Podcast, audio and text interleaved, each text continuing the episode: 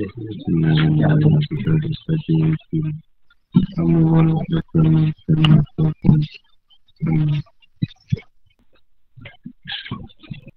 semua dia. Eh, maka orang yang ada dalam pangkat bawah ni. Maka orang yang ada di dalam alam dunia ini dan berbuka baginya sekali lapangan gaib, dia tidak keluar. Pandangan tertakluk pada zat yang batin, tetap terkurung ini dalam penjara yang dipagari. Ada segala yang meliputinya yang bersifat nafsanya, seperti makan, minum, jimat dan lain-lain daripada segala makhluk, dan tertepung oleh rangka zatnya yang bersifat jasmaniah yang berhajat kepada keinginan syahwat dan kelalaian yang boleh menjauhkannya daripada taklid yang dapat mengkabarkan serta kejahatan yang terang-terang yang bercampur aduk dengan menurut segala balasan dan menurut segala kepentingannya.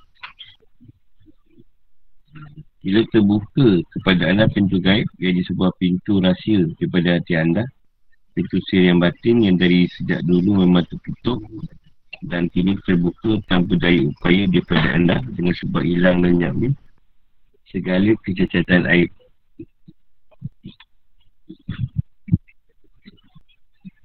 Hmm.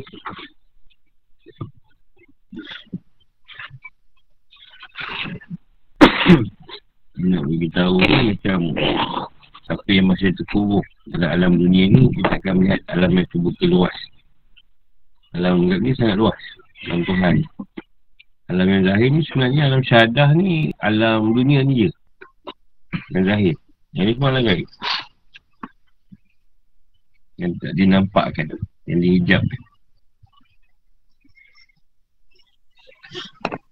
Sebab pandangan pada alam, alam gaib tu tertakluk, terletak pada zat yang batin yang Tuhan ijabkan atau pagurkan pada kita.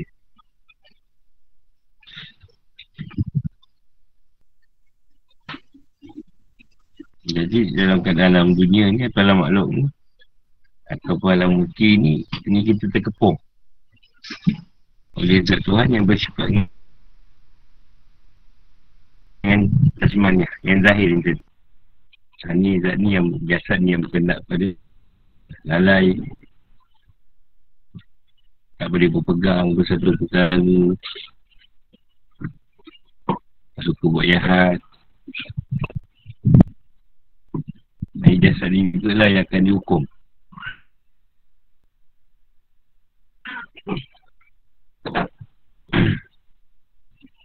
Di dunia juga ada yang dihukum dan di akhirat juga.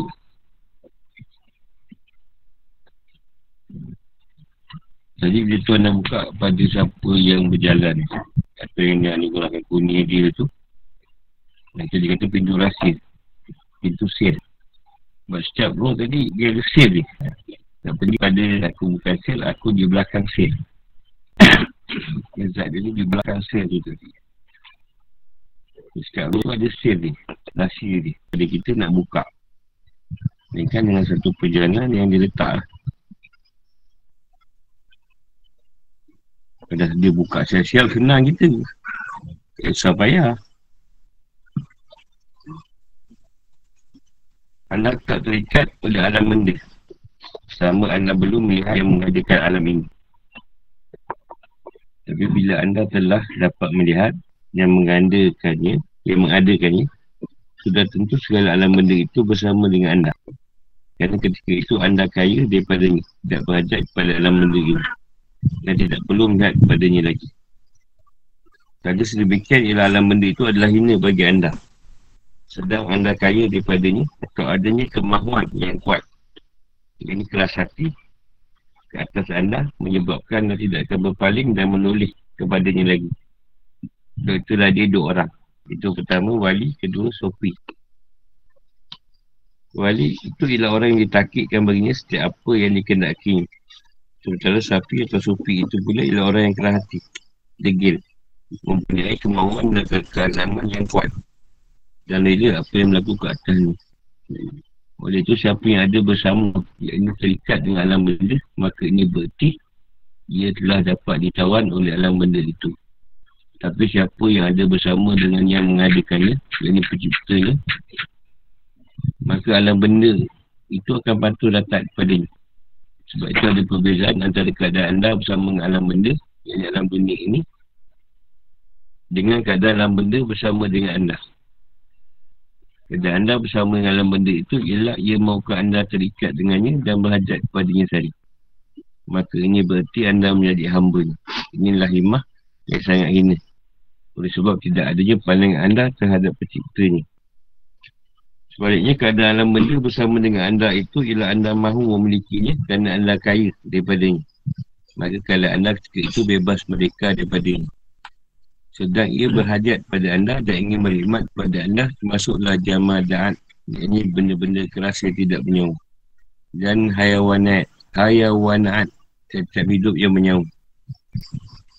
Syekh Syibir radhiyallahu anhu berkata, tidaklah terlintas alam benda itu dalam hati orang yang telah mengenal orang yang mengadakannya, iaitu tuannya. Dan inilah hal yang amat mulia yang saya ingin inginkan agar anda memandang kepada yang mengadakannya saja. Soal saya berkata, ketika saya sampai di Pekan, sekalian yang ada di situ rindu pada saya. Sedang saya bebas merdeka daripada sekalian, sekalian itu. Diceritakan oleh Majid Al-Kabir dengan berkata, saya bersama dengan Abu Ibrahim Al-Kawas masa dalam perjalanan bermusafir. Tiba-tiba muncul kali jengking, dan kemudian selepas itu semasa dalam menunjukkan perjalanan, tiba-tiba muncul lagi kali jengking berjalan di atas pohon. Ini Abu Ibrahim Al-Kawas. Lalu saya berdiri hendak membunuhnya. Tapi beliau melarang saya buat demikian dengan berkata, biarkan naik. Tiap suatu ber... berhajat kepadaku. Jika aku, aku tidak berhajat pada suatu apa pun. Muhammad Al-Mubarak As-Sufi rahimahullah berkata, saya bersama Ibrahim bin Adham dalam perjalanan beliau ke Baitul Maqdis. Lalu kami pun berhenti di bawah pohon delima pada waktu hampir tengah hari. Maka kami mendirikan solat dengan berakaat. Lalu terdengar suara dari pohon delima itu berkata, Hai Abu Ishaq, milikan kami kerana ada anda makan daripada kami. Maka Ibrahim pun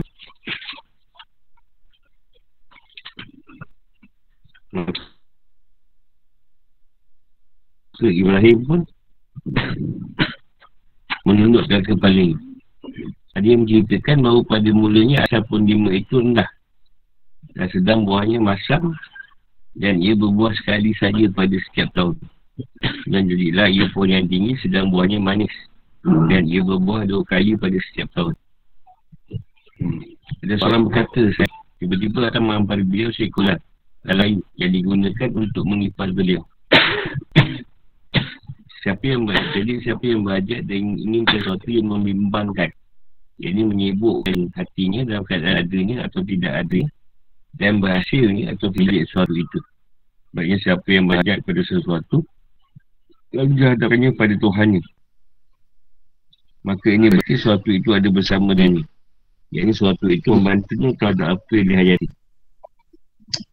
Ketahuilah bahawa apabila terhijabnya anda dengan diri anda, maka hal anda tidak akan terlepas daripada duduk pekerjaan atau keadaan, iaitu ada kalanya anda untuk dunia, sekala keinginan syahwat dan kelelatannya, dan ada kalanya anda untuk akhirat dan segala keinginan syahwat.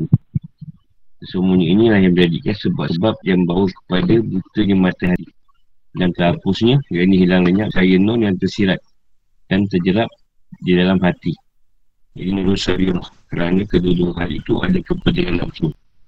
Walaupun menuntut akhirat itu terpuji, tapi bila si hamba itu ada bersama nafsu dan masih minta balasan dan pahala terhadap amal yang dilakukannya, ini berarti ada bersama, ini terikat dengan alam benda yang bertentangan dengan yang menuntut Allah Ta'ala dengan Allah, yang mana dengan itu akan terurailah tali alam benda yang bersifat duniawi dan nampak nyata dan terang-benderang hati si hamba itu.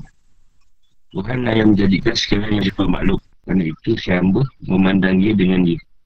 Maka terhapuslah rangka badan alam benda itu dan benda ini tanpa melihat padanya lagi.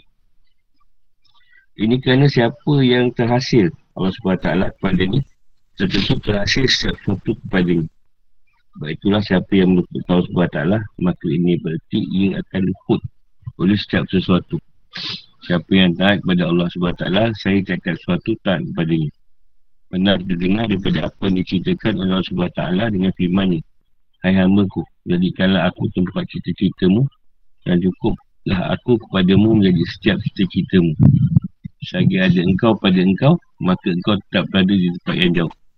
Dan selagi ada engkau padaku, maka engkau berada di tempat yang hampir kepadaku. Maka pilihlah untuk dirimu. Dan bila anda telah dapat keluar daripada cekaman alam benda dengan sebab adanya keistimewaan, iaitu wujudul khususiah, maka ketahuilah bahawa tidak wajar orang yang telah mempunyai keistimewaan sebagai para kekasihnya, iaitu orang-orang sehingga Allah Ta'ala itu yang nampak lahir secara sifatnya maha tinggi dan berpakaian mereka dengan sifat-sifat khususiah yang suci, tidak ada pada sifat-sifat basariah, manusia biasa, manusia biasa dan umum. Adanya sifat-sifat khususiah, iaitu keistimewaan atau kewalian, itu tidak melazimkan lenyapnya sifat-sifat basariah. Kerana sifat basariah itu adalah amal zahir, jadi perintah zat yang lazim pada setiap hamba. Sedangkan semuanya yang lazim pada si hamba itu ialah hukum-hukum sifat basariah ke atas si hamba itu tidak akan mencapai kemenangan, iaitu tewas oleh sebab datangnya nurwarid yang mengalahkannya. Seandainya ditarikan warid yang mengalahkan itu hilang kasih pada manusia dan sebaliknya. Jika ada warid yang mengalahkan dan menguasainya, maka ini berarti siapa itu telah ditawan. Jadi dia yang begitu kerana kita terikat dengan alam benda ni tadi, ialah bila kita belum dapat memandang Tuhan Allah subhanahu wa taala yang mewujudkan alam ni. Jadi kita akan terikat dengan alam benda ni. Dia akan sibuk dengan, dengan keadaan dunia.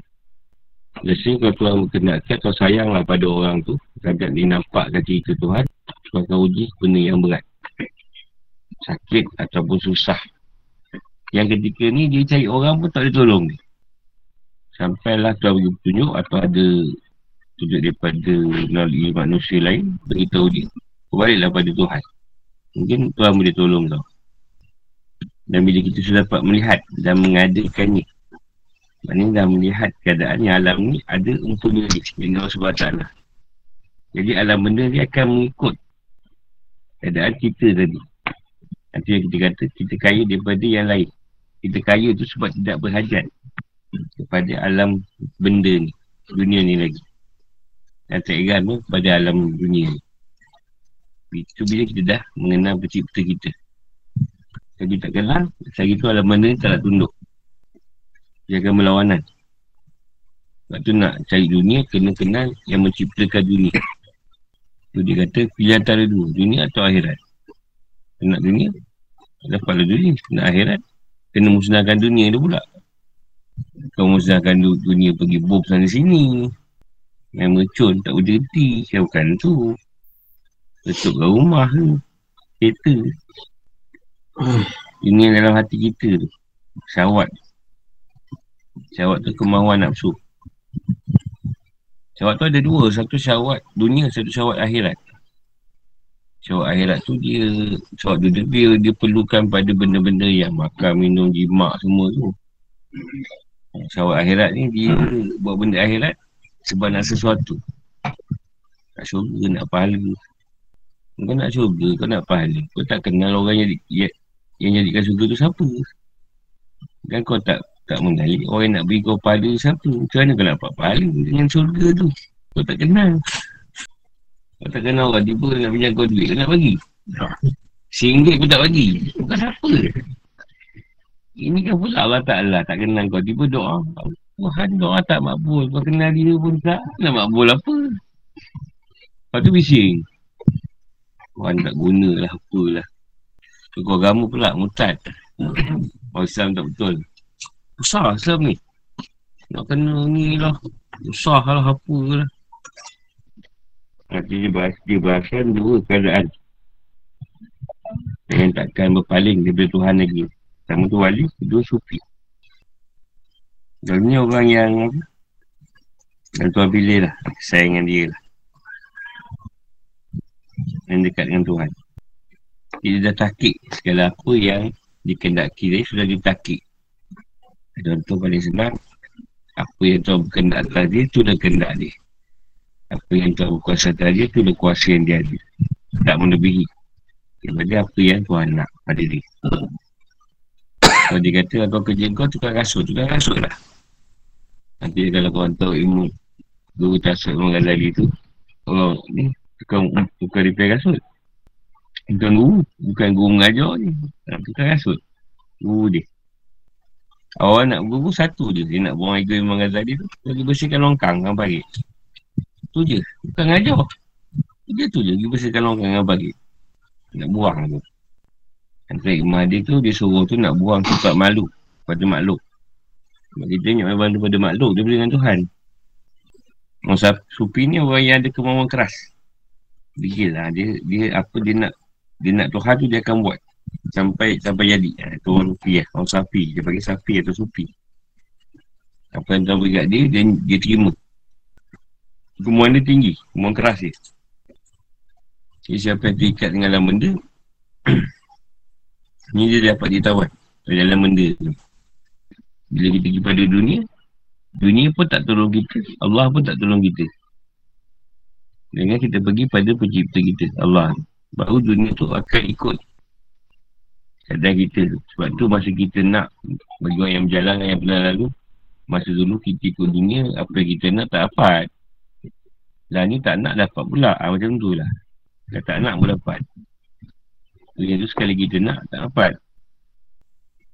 Sebab bila duduk pada dunia, kita akan mengajak pada dunia je. dua puluh empat jam. Dari cerita lain. Paling jadi isu dia duit lah. Jadi siapa yang jadi abang dunia tu, hina di sisi Tuhan. Jadi bila orang dah pergi pada Allah tadi, dia dah memiliki keadaan kaya tu. Kaya tu sebab dia tak berkendak pada dunia. Apa yang Tuhan ada, itulah sifat kaya Tuhan. Nanti yang kata, orang berdekah, bebas. Jadi dunia ni tadi akan mengikut apa yang dia nak. Jika dia menang Allah, dia tidak terita dalam benda tu. Dengan Tuhan saya hantar, kendak. Kendak supaya supaya memiliki, baru dia miliki. Kalau tak, tak ada lah. Itu tu dia ada pakai. Itu yang kata, satu share tu dia pergi pekat orang rindu kat dia. Sedangkan dia tak ingat, tak rindu pun orang. Sampai orang pula rindu-rindukan dia. Lama tak nampak. Dulu fitnah je. Tak dia suka. Satu yang cerita apa, tentang berbagai kawan ni. Kalau jengking pun dia datang kat dia, dia kata tak apa biarlah. Kalau jengking pun tak nak gigit dia. Siapa yang dah mengikut Allah tadi, sekala alam dunia ni akan ikut keadaan ni. Dia kata setiap satu tu berkendak pada aku. Maksudnya setiap zat Tuhan tadi berkendak kepada zat Tuhan juga. Dan dia tak berhajat pun pada yang lain. Kata dia pokok tema tadi apa, pun memuliakan dengan daham. Daripada pokok tema tu rendah. Buah pemasam, buah sekali, dia dimakan. Badah dimakan, dah jadi tinggi pula pokok dia. Buah pemanis. Dan boleh buah dua kali pula setiap tahun. Itu keberkatan yang Tuhan tunjuklah pada wali. Kalau dia nampak Ibrahim Adham ni tidur, dua tahun lalu saya kipas kan. Belak, Ibrahim Adham ni tidur. Itu bukan kata nak kipas, ulur lah dapat ulur dah lagi. Manusia buat ulur tu pula kipas kan ni. Kendak pada dunia tak ada, barulah kendak Tuhan tinggi ke dunia untuk kita. Nanti nak cerita yang tidur. Kalau Tuhan letakkan syahwat, baru kita pusing syahwat tu. Kalau tak, tak ada. Tapi ketika kita Kita tak pusing hati kita, syahwat tu akan kita jadikan Tuhan kita. Kita akan ikut apa syahwat tu nak. Nak ni semua, semua dia nak. Hati yang banyak kau tu, buta mata hati dia. No pun hilang. Banyak mengikut keadaan nafsu. Dan kita walaupun untuk akhirat tu terpuji, tapi kalau syamu tu masih ada nafsu, dia masih lagi minta balasan dan pahala daripada Tuhan. Seolah Tuhan tak tahu je dia buat baik nak bagi pahala. Dia katakan siapa yang nak benda Allah, semua segala sesuatu akan tak berdiri. Siapa yang meluputkan Tuhan, Tuhan pun meluputkan kita dia. Tak bantu dia. Tak engkau lah. Tuhan kata, selama aku jadilah aku dapat cerita segala cerita kita, nak yang kita nak hanya nak menuju pada Allah, nak bertemu dengan Allah, nak melihat wajah Allah. Tuhan cerita utama kita. Dan dia kata, cukuplah aku kepadamu menjadi setiap ceritamu. Cukuplah Allah kepada kita. Tak ada yang lain pun tak apa. Yang ada orang, orang tanya, ni hilang, ni hilang. Aku tanya, dia baguslah benda hilang. Kalau Tuhan hilang, dia boleh kau macam oh, deep, kata deep. Dalam ke dia oh, putih hilang ke orang tu. Kata kalau Tuhan hilang, dia boleh kau. Orang ke tak kau? Tak pula. Oh, kucing hilang, oh, biru. Sampai Tuhan hilang lah begini. Selagi ada engkau pada engkau, maka engkau tak berada di tempat yang jauh. Ini selagi ada diri kita. Kita menetapkan semua perkara kita yang buat, kita yang wujudkan, maka kita tetap jauh dengan dia.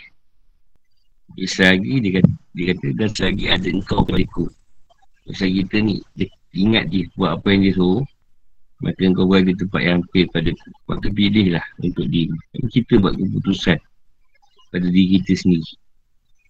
Nak pilih dia ke, nak pilih dunia. Lepas tu bila kita dapat keluar, dia cakap tamatlah benda tu. Ha, barulah datang keistimewaan. Ini wujud dah khususiah. Wujud khususiah tu dalam keadaan memandang. Khusus kita dapat memandang kewujudan Tuhan pada alam benda ni tadi. Ha, tu wujud khususiah. Dan kita nampak diri dia pada setiap suatu. Jadi dia kata, wajar orang yang telah punya keistimewaan. Maknanya walaupun dia wali, dia orang kesayangan Allah, kekasih Allah. Zahir nampak dia sifat-sifat Tuhan, akhlak Tuhan, tapi dia tetap ada bersifat dengan sifat-sifat manusia. Ha, tu benda yang harus.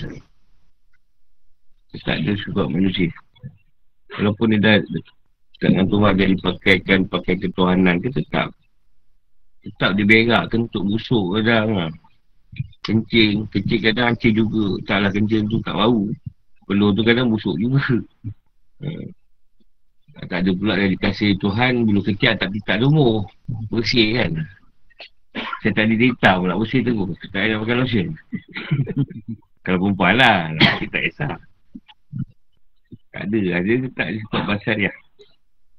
Manusia biasa dan umum. Jadi janganlah tengok dia tu guru lah. Guru tu elok sangat tak ada. Sama je kau orang. Sebab tugas guru mengajar untuk je. Saya sama je. Ketika berdengkur, aku berdengkur juga. Ibu ni, dia berdengkur ni selalu kau dari, dari, dari dekat Tuhan tak berdengkur je tu. Mana kau tahu? Mungkin niat tak apa suci lagi ni. Hati tu belum buat apa. Dia berdengkur. Tak ada, dia setelah ada sifat basariah tu. Jadi, jangan tolak. Itu memang ada. Sama je macam dulu. Yang beza hati kau je. Dunia ke Tuhan.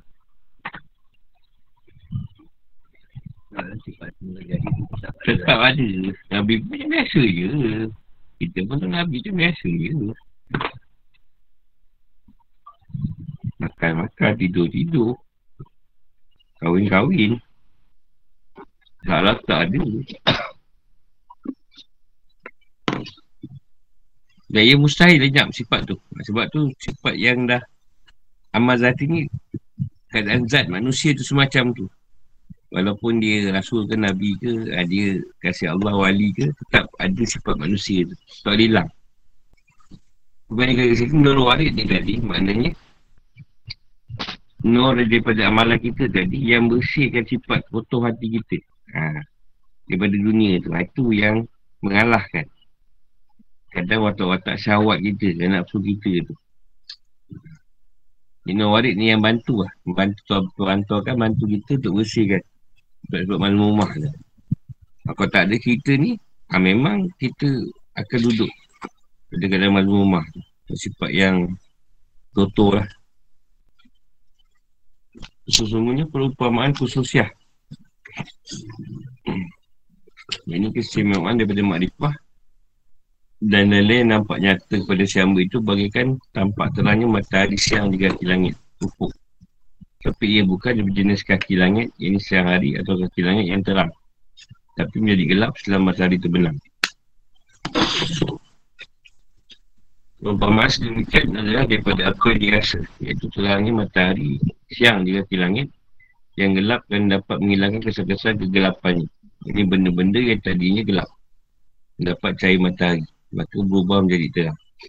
Tapi jika terbenam matahari itu, maka ia akan kembali semula benda-benda itu kepada kegelapan, sebab cahaya matahari itu tidak, tidak termasuk zatnya. Jadi pengertian khususiah yang tersebut itu ialah hak Allah, hak Allah Ta'ala sendiri, yang ini yang menentukan keistimewaan pada para kekasihnya berupa kemasyuran sifat-sifatnya yang maha tinggi dan luahnya yang kusiah ke atas mereka. Yang ini pemberitahuannya yang suci, yang ini berbagai-bagai rahsia dari alam gaib menyerap dalam hati itu, dan hadiah dan idea-idea kulian harus dilemparkan oleh Allah Ta'ala kepada mereka dan terbayang pada mereka mesti pintu ilham yang dibukakan oleh nur cahaya di muka hati itu, supaya tertutup segala sifat diri mereka yang zatiah, yang jahat, agar tak nampak lahir lagi kesan-kesan kekotorannya dalam usaha mengheningkan atau menjernihkan setiap waktu mereka. Mana telah pun menjelaskan sebelum ini, dia pengarang dengan berkata, bila Allah Ta'ala sendiri nak menyampaikan anda kepadanya, lalu ditutupi ditupinya sifat anda dengan sifatnya. Yang ini bila sifat ketuhanan mengambil alih dalam diri anda, diri anda yang batil atau palsu itu akan hancur lebur dan hilang lenyap sehingga wujud diri anda yang panah, yang tidak ada wujud itu tidak akan berpisah lagi dengan wujud Allah Ta'ala yang bukan abadi. Saya Allah telah buat perumpamaan pada anda dengan beberapa contoh yang jelas dan nyata, supaya anda faham tentang ucapan seorang pada masa akan datang selepasnya. Ini kerana perumpamaan itu dapat bersejahterakan faham, ini senang faham, dan faham itu pula dapat menyampaikan kepada maksud sebenar insya Allah Ta'ala dengan perumpamaan yang tampak zahir.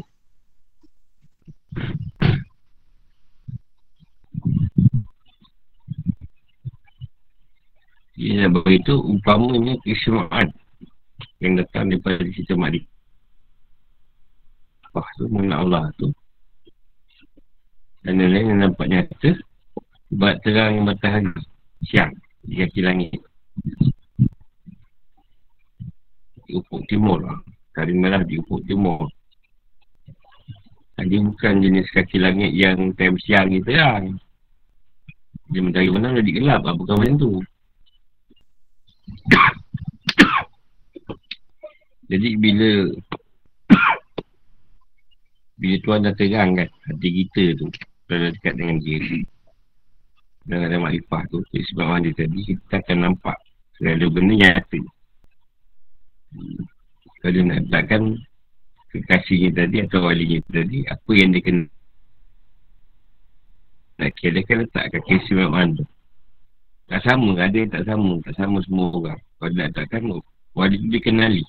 Ha, kan dia kenal lah orang. Kalau dia nak, tak nak dia kenali. Ada orang tak kenali. Ha, ikut dia nak letak keadaan tu macam mana. Dia nak muliakan wali tu. Orang semua muliakan. Apa dia boleh buat. Dia akan bagi. Datangkan kepahaman. Benda-benda yang halus kita boleh kupaskan. Dan perkara yang jahat tadi menjauh. Tertutup daripada diri kita. Kita taklah nampak zahir lagi kotor-kotor kita yang dahulu. Bila muka hati atau pas hati kita ni dah bersih. Bukan muka buku. Muka buku tu Facebook. Yang ni muka hati. Muka hati tu permukaan hati makna dia.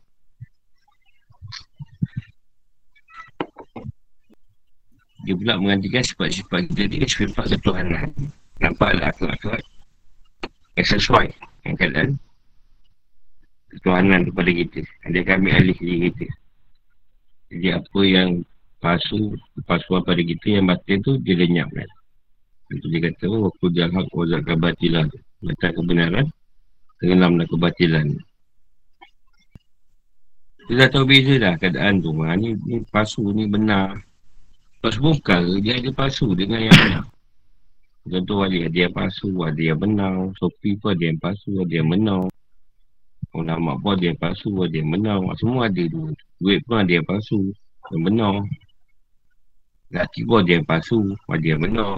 Perempuan pun ada yang palsu, ada yang benar. Perempuan dari laki pula, yang laki dari perempuan pula. Palsu bang. Tulen lah, tulen. Tulen.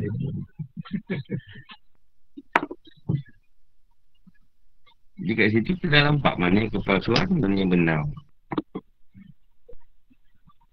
Taklah kita berpatah balik daripada Allah subhanahu wa taala tu. Tak berpisahlah lagi kita dengan kewujudan Allah. Rasa dengan dia. Dan ada kalanya orang dekat dengan Tuhan tadi, dia jauhkan juga. Kerana kau dah dekat dengan dia, dah dekat-dekat berjalan, dah dekat dengan Tuhan. Sekarang Tuhan jauhkan. Ini bukan jauhkan, dia nak beri kau rasa. Bila kau berjalan jauh dengan aku, apa kau rasa? Lepas tu kita patah balik kat Tuhan balik. Macam tu lah. Kalau kita rasa jauh dengan dia tu, macam kau lah. Tapi tak, dia dah tahu dah. Bila jauhkan Tuhan ni, perkara dunia je lah dia buat balik-balik. Ulang-ulang. Bodoh tahun lepas, buat bodoh sampai bodoh tahun ni. Lepas tu buri jumpa. Tak berubah. Apa dia tak? Lepas tu buri dia dulu. Berubah je. Sampai lagi berapa lah, tak tahu. Duduk dekat gikat tu.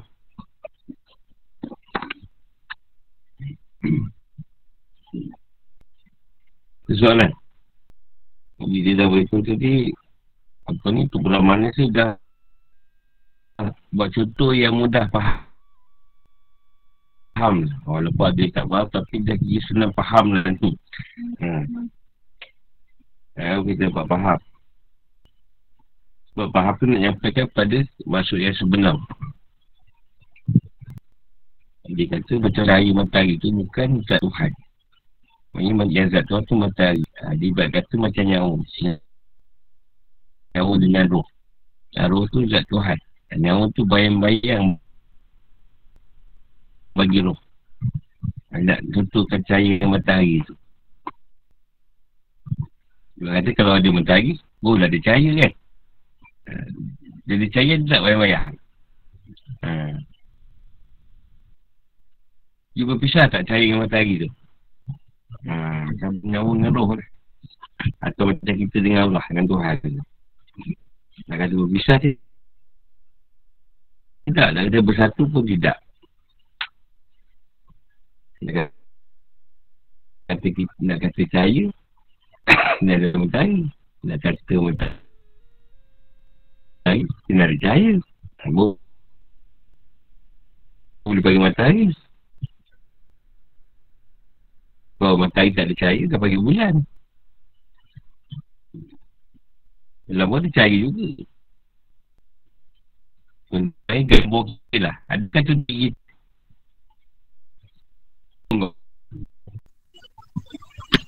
Ini kenapa susah sangat tu? Sebab dia nak bagi kita. Kita rasa, dia pun nak buat kita susah. Dia macam kalam semua nak buat. Kita tak tahu ni kan. Jadi, dia pun nak bagi dia. Kita rasa susah. Macam tu lah susah aku nak cipta orang bertahun-tahun fikir tu. Baru cipta alam ni. Jadi, dia bagi rasa susah pula pada orang nak kenal dia tu.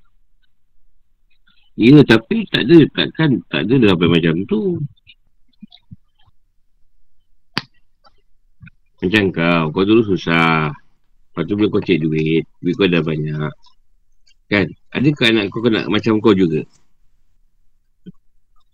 Kau kan berdiri apa yang anak kau nak kan? Hmm. Sebab kau tak nak, anak kau susah macam kau. Mesti tuan macam tu. Dia kenapa dia letakkan kat dalam susah tu? Nak cari dia susah, nak berjalan susah. Jumpa guru pula, sesat pula tu. Dia jumpa guru, sesat pula guru tu. Cari lagi guru, sesat juga. Dah tak ada. Sampai mati tak jumpa guru. Semua dia kata sesat. Dia kata sesat. Sebab berdasarkan yang dia punya nak guru tu. Bukan berdasarkan yang guru tu punya keadaan. Kalau guru tasawuf lagi dahsyat. Dia nak ambil kau anak murid. Dia akan test dia bawa perempuan yang jahat dia keluar. Tengok kau macam mana. Kalau kau boleh stay, betul lah. Kau memang cikgu aku. Kalau kau tak boleh tahan, memang kau takkan sampai dia murid ni. Guru tasawuf ni. Dia, dia murid tak ramai. Satu dua orang je. Tapi awal dia nak test kau. Hmm. Tu. Lepas tu, kalau kau okey, boleh terima dia punya perangai. Ada test pula. apa ni amalan. Ah, kau kau jauh ni. Dia dia tahu kau tak ada duit. Ah, duduk sini. Duduk sini sebulan puasa. Puasa setiap hari. Dia tahu kau kerja. Tak ada dia panggil kau. Kat sini duduk sebulan. Lepas tu engkau dah kerja. Takkan kau nak berhenti. Kau tak punya jawab kau. Ah, pay lah. Minta maaf lah, tak dapat lah kau. Ha, dia tahu lah. Bukan, kau orang yang dia cari. Satu guru aku kan senang. Guru banyak. Satu guru aku tu. Kita sahabat. Kau terkesayangan juga. Dia tak suruh pun. Dia kata tanah saya sumbat dia. Dia kata tanah sumbat je. Dia orang tengok lah ramai. Oh, tanah sumbat.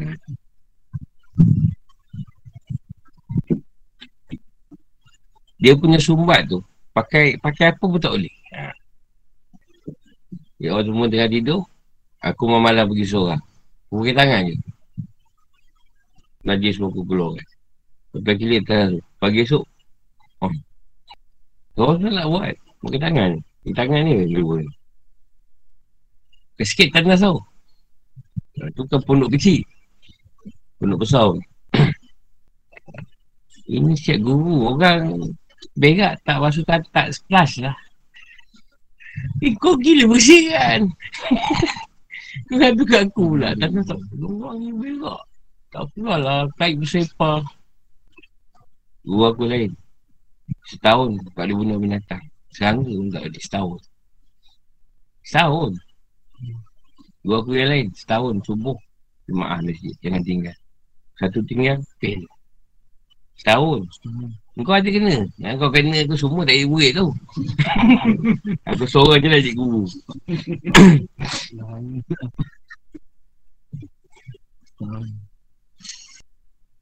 Susah. Susah. Kerana ni susah. Aku nak cerita dia kenapa susah ni tadi. Macam tu sekali Aku aku punya perjalanan ni.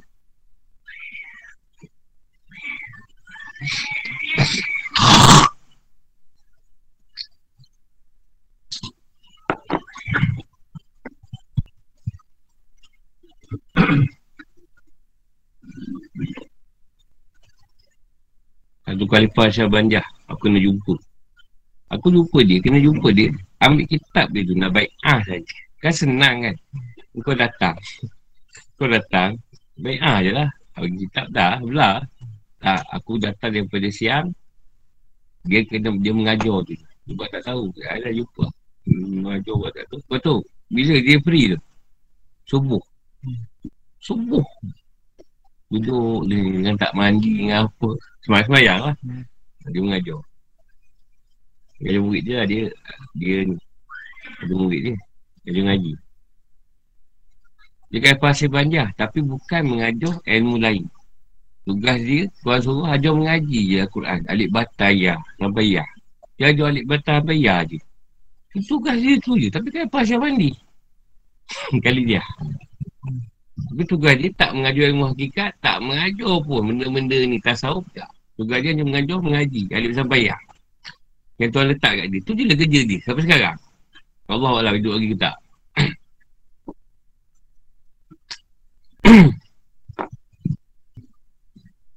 Bila aku jumpa satu lah, geng aku juga masa kat pondok. Orang kata ni bagus, aku tak nampak pun bagus dia. Apa bagus dia? Tak ada pun bagus. Satu malam tu aku tak tidur lah, aku lepak-lepak. Aku macam baring-baring je lah. Apa ni, dalam kuda-kuda tiga, dia bangun. Seorang-seorang dia bersihkan tandas. Bersihkan tandas. Bersihkan tandas. Semua tengah lah, perempuan tu dia bersihkan. Dia sudah bersihkan, dia tidur. Dia baring. Patutlah aku, orang semua suka dia. Bukan pasal dia tu bagus. Tuan mudikan dia sebab tu. Bukan orang tahu pun dia buat. Aku tu masa tak tertidur masa tu. Hmm. Tu je kerja dia. Lepas tu malam kedua pun sama juga. Bila dia pagi, dia pergi tandas nak bersihkan.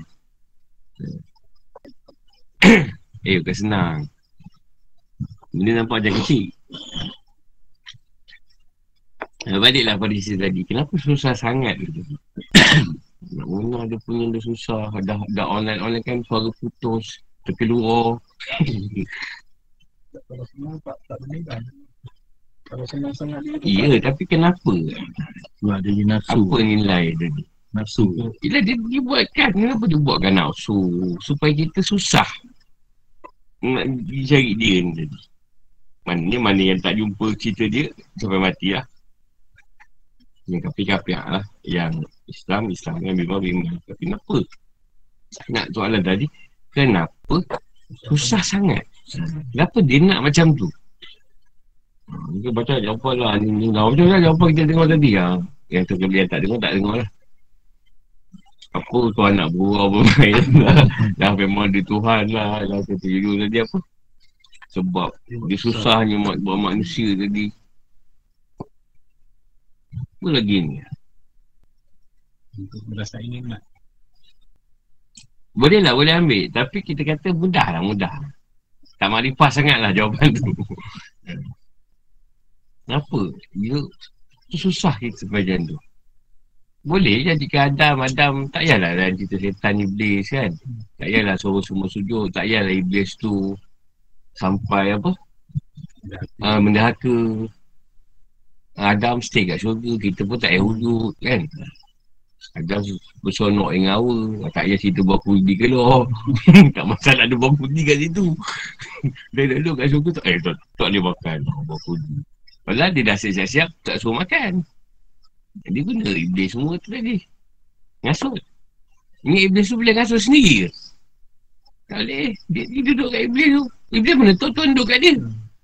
Iblis tak tahu.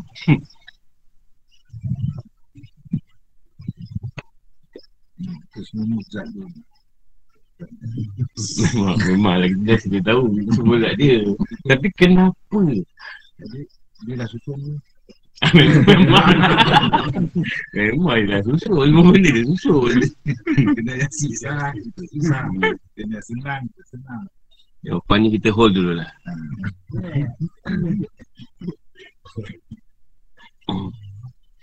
Jangan nak berpikir.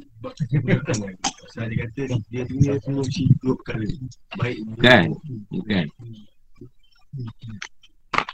Kalau kata kesempurnaan tu dia memang sempurna lah. Susah cerita lah pasal sempurna tak sempurna ni. Dia memang nasi dia sempurna. Tak perlu dia sempurnakan lagi, tak perlu dia tidak sempurnakan lagi. Dia nasi dia sempurna. Dia buat apa sikap kita ni, semua aku larang. Jadi aku yang susah tu kita kena buat. Dia memang kau tak boleh jawab sebenarnya. Kenapa boleh jawab? Keterang cakap. Dia tak jawab lagi, tak jawab lagi.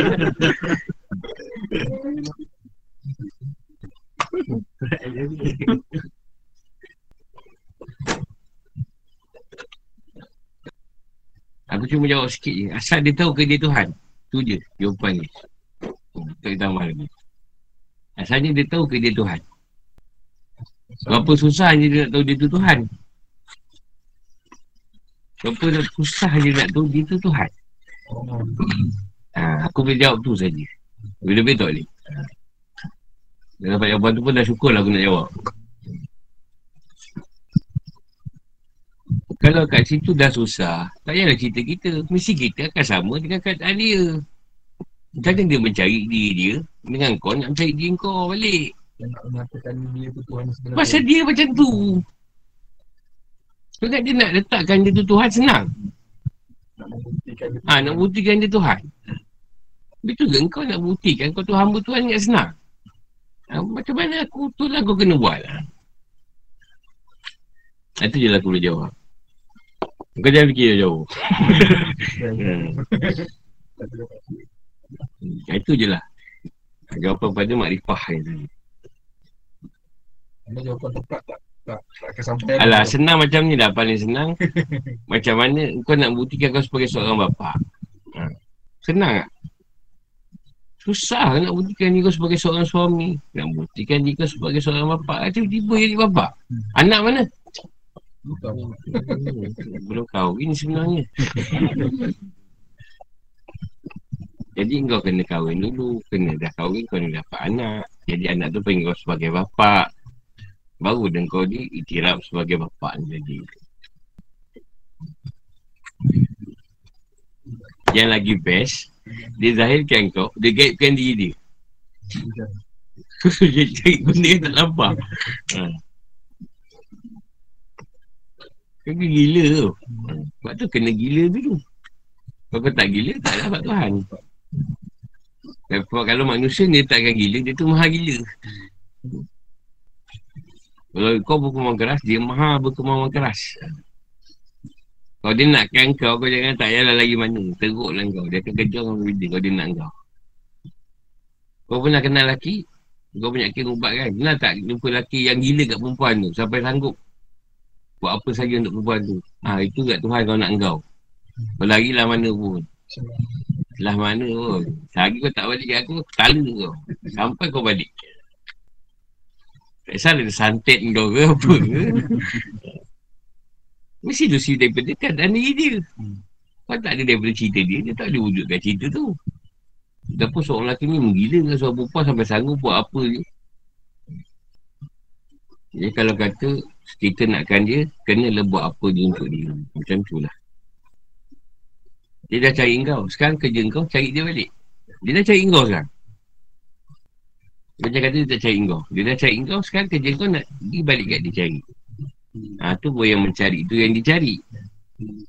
Aku nak bukti kan lah. Yang kau ni lah. Memang selayaknya dia pilih engkau. Untuk diri dia. Tengok awal-awal didik Rasulullah yang kita hidat. Rasulullah nak bergantung pada bapak lah tak boleh. Awal belum lahir lagi tak boleh.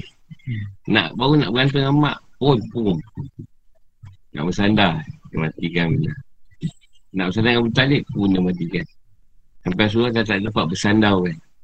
Bersandar dengan Sayyidah Khadijah pun dia wafat kat sini Khadijah. Habis lah, habis. Eh, Khadijah tu pun selesai kan pergantungan dia pada makhluk. Lepas tu dia naik atas. Lepas tu Khadijah wafat, dia naik atas Isra Mikraj. Dia dalam keadaan sedih amat. Jadi tu Tuhan dah tahu kau dah tak tepat nak bergantung lagi. Tuhan dia bergantung kat tubuh, aku panggil kau datang. Sebelum ni kau masih bergantung, gantung, gantung, gantung. Last tak ada, ni tak ada siapa lagi kau nak. Dia Khadijah pun kau ambil. Last yang ni, last. Nombor one je. Berjumpa. Barulah Rasulullah kenal. Sebab tu kita dah tahu cerita ni, awal janganlah bergantung atau bersadar dengan siapa. Janganlah kau cakap pula dengan orang. Mak, aku tak sadar mak. Nanti mak mati cepat. Tak ada, mati tu tak mati. Mati tak mati, kita pun mati. Bukan masalah pun. Oh. Nah, jadi kita tauhid Rasulullah tu. Nak disusun cerita. Kau pun tak fikir benda macam tu. Kebergantungan tu semata-mata tak Allah. Ha, kat dia. Ha, selepas tu kan, perkahwinan dia semua diatur. Tak kena Tuhan tu sendiri kan. Macam ni Aisyah dengan yang lain-lain lah. Semua yang Tuhan datang kat cerita. Bukan lagi atas kendak yang sebelum tu.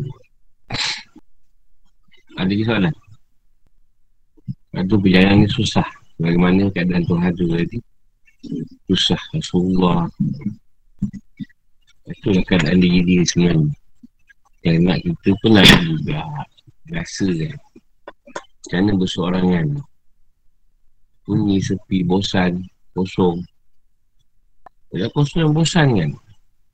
Dah apa? Ini tak ada apa kan? Nak mati tak macam mati juga. Tak kena bunuh diri pula. Aku dah faham, baru dah akan tugasan. Buatlah apa yang Tuhan suruh. Dah tak adalah kita bergaduh dengan dia lagi. Balah kan? Ya, anak kan macam ni lah. A A lah, B B, C C lah. Tak ada banyak perbalahan dengan Tuhan. Kau tak asyik nak bergaduh dengan Tuhan. Kau doa pun dia tak kenalkan, maknanya tak ada masalah kepada kita kan. Ada berkenan pun alhamdulillah. Tak berkenan pun dia tak, tak nak lah tu. Tak bagi. Itu dah masalah dia kalau buat kau dapat. Tak sampai situ tu. Buku surat pun nak habis. Terima kasih guru. Terima kasih guru. Terima kasih guru. Terima kasih guru. Terima kasih guru.